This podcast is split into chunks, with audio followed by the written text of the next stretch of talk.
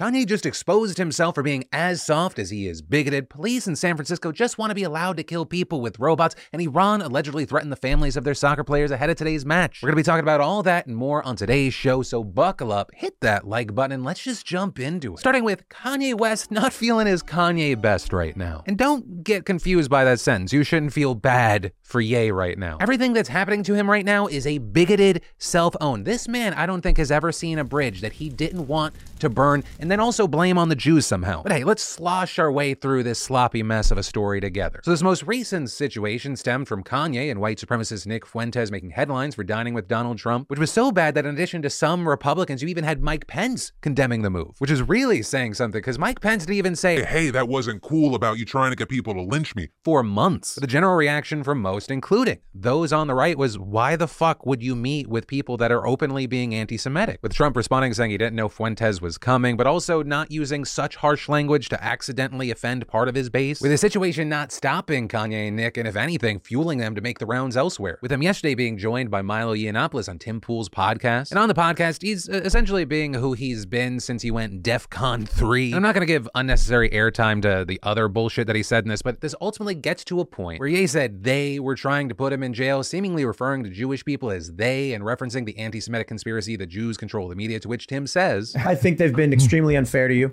I think. Who is they though?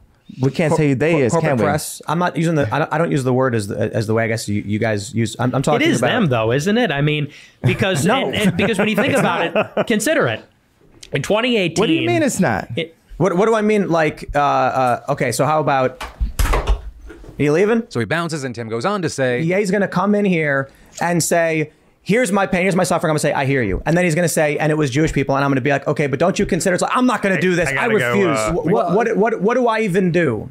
Other than ask him, please elaborate on this. Are you referring to individuals? Or are you quite literally blaming an entire group of people for the fact that powerful individuals are causing you harm? And all of this is happening as Nick and Milo follow Ye off set. Tim then going on to further discuss Kanye's unwillingness to have a conversation about all this. I don't like identitarianism. I, I've never been a fan of people who've blamed everyone else for their problems. In Ye's circumstance, they're coming after him. They're trying to take away his stuff. They're threatening him with institutionalization, and I understand all of that.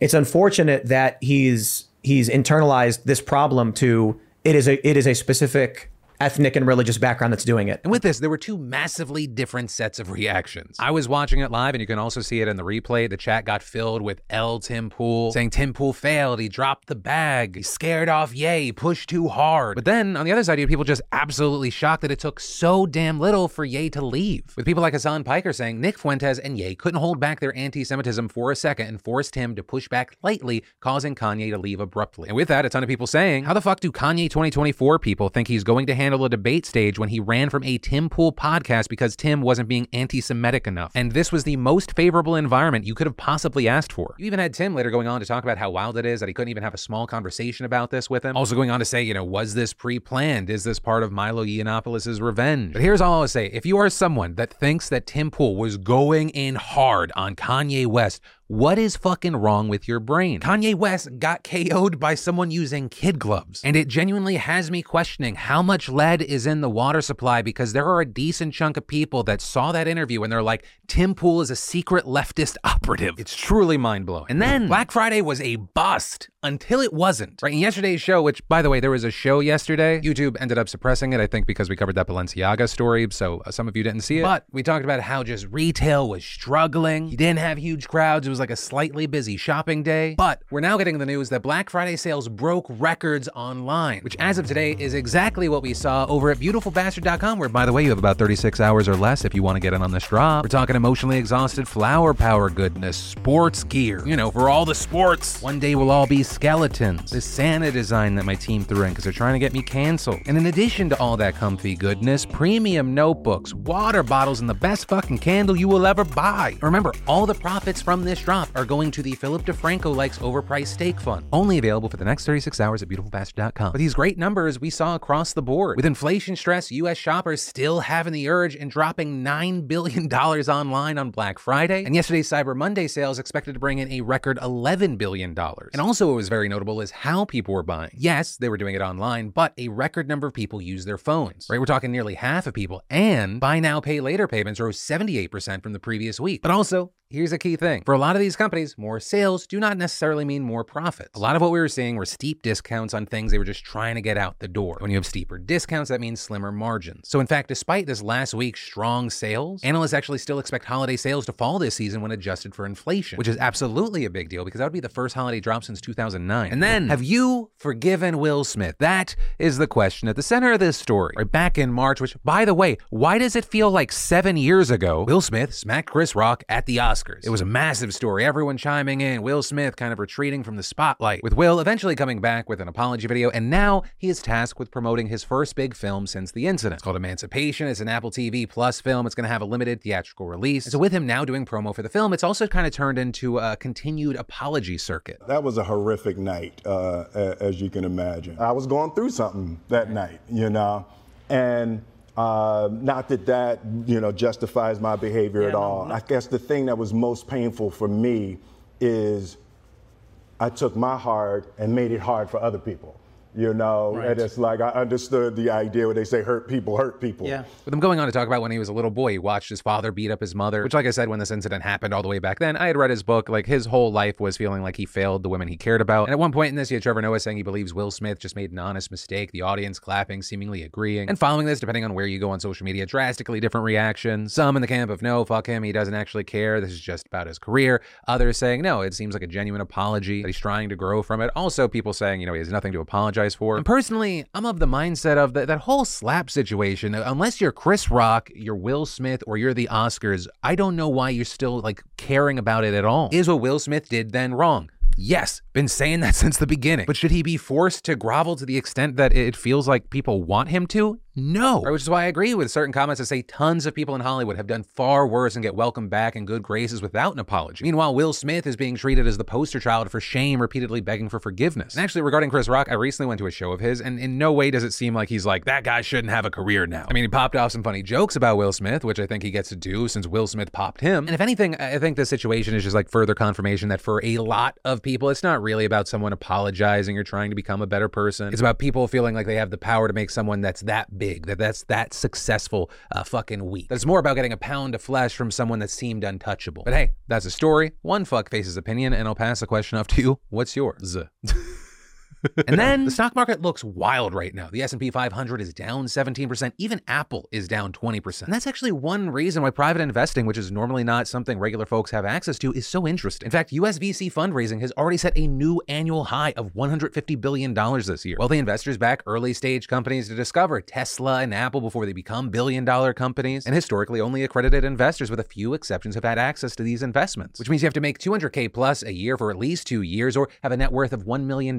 Right? Limited access is one way the wealthy stay wealthy. But thanks to today's sponsor, Republic, that changes. Republic makes it possible for everyone to invest in startups. Their team of investment professionals curate private investment opportunities with high growth potential so we can invest alongside notable VCs. From pitch decks, SEC documents, to social media and press and company updates, you can see everything about the company in one place. You can also invest in art, music, video games, and projects of all kinds on Republic, which I love. So to invest alongside the 1% and in the future that you believe in, head to republic.com slash Phil or click the link below and use my referral code to get up to $100 when you invest. And then killer robots. But actually, yeah, killer robots. The San Francisco Police Department is looking to use their robots to kill people with their latest policy proposal. The policy is reportedly set to be reviewed by the Board of Supervisors later today, and specifically, the SFPD is looking for approval to use robots, quote, as a deadly force option when risk of loss of life to members of the public or officers is imminent and outweighs any other force option available to SFPD. With as of now, the department reportedly having 12 robots that are used for situational awareness, investigation, surveillance of areas officers can't get to, defusing bombs, and in hostage negotiations. But they aren't planning on activating murder mode tomorrow, with a representative of the SFPD saying in a statement to Motherboard, the department does not have any sort of specific plan in place as the unusually dangerous or spontaneous operations where SFPD's need to deliver deadly force via robot would be a rare and exceptional circumstance. And a public information officer saying they don't plan on giving robots firearms at any point, but they can be equipped with explosive devices to breach certain structures, saying the SFPD must be prepared and have the ability to respond proportionally. Also, I think a key thing is this is not a wholly new concept. In 2016, for example, the Dallas Police Department used a robot outfitted with explosives to kill a gunman that had shot and killed five police officers, which is why you have people saying, yeah, I think this makes sense, but at the same time, this has caused concern with activists and experts alike. With Paul Scharre, who actually helped create the US policy around autonomous weapons in war, saying, once you've authorized this kind of use, it can be very hard to walk back. And a member of the Electronic Frontier Foundation, a nonprofit organization with the cause of defending digital privacy and free speech, saying, We have a very clear position that we do not think in a domestic policing context robots should ever be armed. We really fear you'd be seeing these armed robots coming out to every protest on standby, and that's just a very dangerous situation. And all of this coming as several robotics organizations signed an open letter saying general use robots should not be weaponized back in October. And then I've got a heartwarming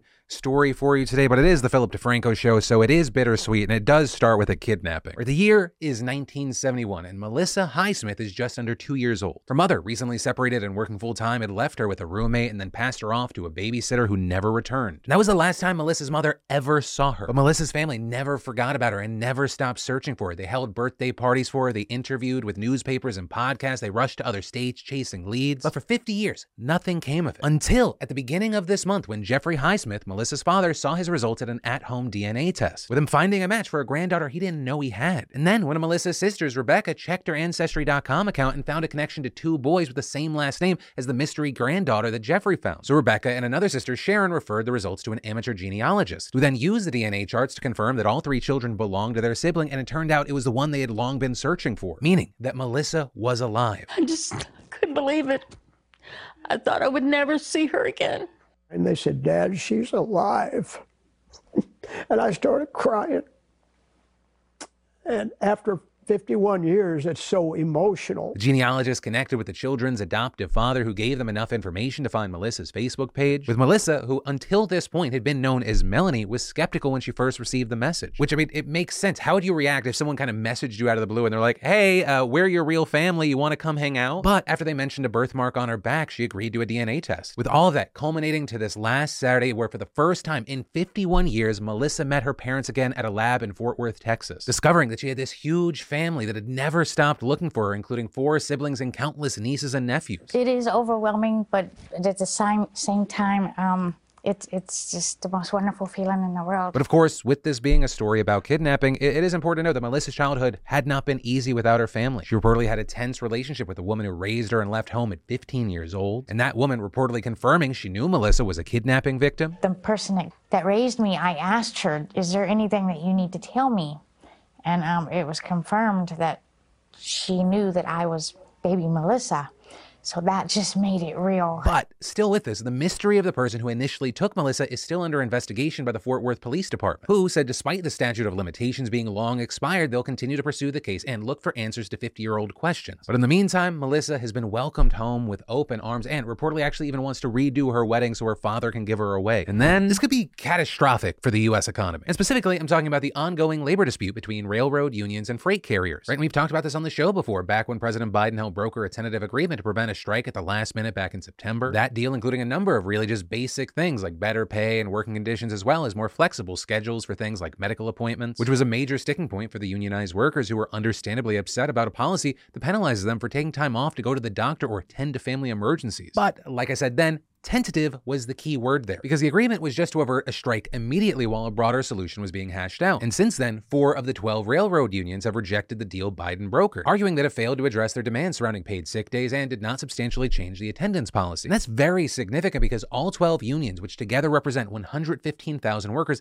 need to vote individually to ratify their contracts before the December 9th strike deadline. And if just one decides to strike, it's expected that the others will do the same. Which brings us back to how we open this. That would be absolutely devastating for an already faltering economy. Like, I really don't want to undersell how massive this would be and how much it would impact day to day life for everyone. First of all, it would cause massive disruptions to travel and the supply chain at the peak of the holiday season, further risking increased inflation at a time when Americans are already struggling. In fact, in a letter to Congress just yesterday, a number of powerful business groups led by the U.S. Chamber of Commerce estimated that a strike would cost $2 billion per day. Additionally, White House economic advisors have said that upwards of 765,000 Americans, including union workers, could be put out of work just in the first two weeks of the strike. But beyond that, there's also major public health and safety concerns. Railroads would stop transporting hazardous chemicals, fertilizers, and perishable products, leaving them stranded on the tracks. There would also be disruptions to food supply chains down the line because farmers and ranchers nationwide may not be able to get feed for their livestock. And then you have to consider the nation's supply of clean drinking water. That could be impacted if there are no freight carriers to transport the chemicals needed to provide clean drinking water. And so as a result, you had Biden yesterday calling on Congress to pass legislation immediately to adopt the agreement that he had struck in September. Without going House Speaker Nancy Pelosi saying in a statement shortly after that that the House will take up a bill this week adopting the tentative agreement. But right now it's unclear what would actually go down in the Senate. You'd need all 50 Democrats and at least 10 other Republicans to bypass the filibuster. And that's possibly a heavy lift. Right? This is still a developing story. We could see this upset progressive Democrats, right? Congress people who pride themselves on being union backers, who rely on the support of powerful unions. Right? It seems unlikely that many of the railroad workers and union leaders are going to be happy that Congress just forces and imposes a deal that a third of them rejected. And as one carpenter with a rail maintenance workers union said to the New York Times yesterday, this move seems to cater to the oligarch. All of rail labor is going to suffer because of this. Right? So this is a move that could undermine Biden's credibility with some of his Democratic allies and union workers, especially because he's always billed himself as a big union guy. In fact, even previously arguing against congressional intervention and bargaining, and a few weeks ago, his administration said it was up to the rail unions to hash this all out, which is why I had Biden and Pelosi trying to reaffirm their support for unions in statements yesterday, emphasizing that their hands are being forced here because all that's at stake. With Biden saying, I am reluctant to override the ratification procedures and the views of those who voted against the agreement, but saying that Congress should act in this case where the economic impact of a shutdown would hurt millions of other working people and families. With the remaining to be seen right now, what is going to happen? The reactions are still coming in. You have senators like Marco Rubio sounding off, tweeting the railways and workers should go back and negotiate a deal that the workers, not just the union bosses, will accept. But if Congress is forced to do it, I will not vote to impose a deal that doesn't have the support of the rail workers. But we also saw Senate Minority Leader Mitch McConnell telling reporters today that the Senate is going to need to pass a bill to avoid a strike, implying that the party line won't be to block this move. And that was also echoed by House Minority Leader Kevin McCarthy, who said he thinks the measure will pass. But the situation is still developing. We're going to see what happens. But in the meantime, of course, I'd love to know your thoughts,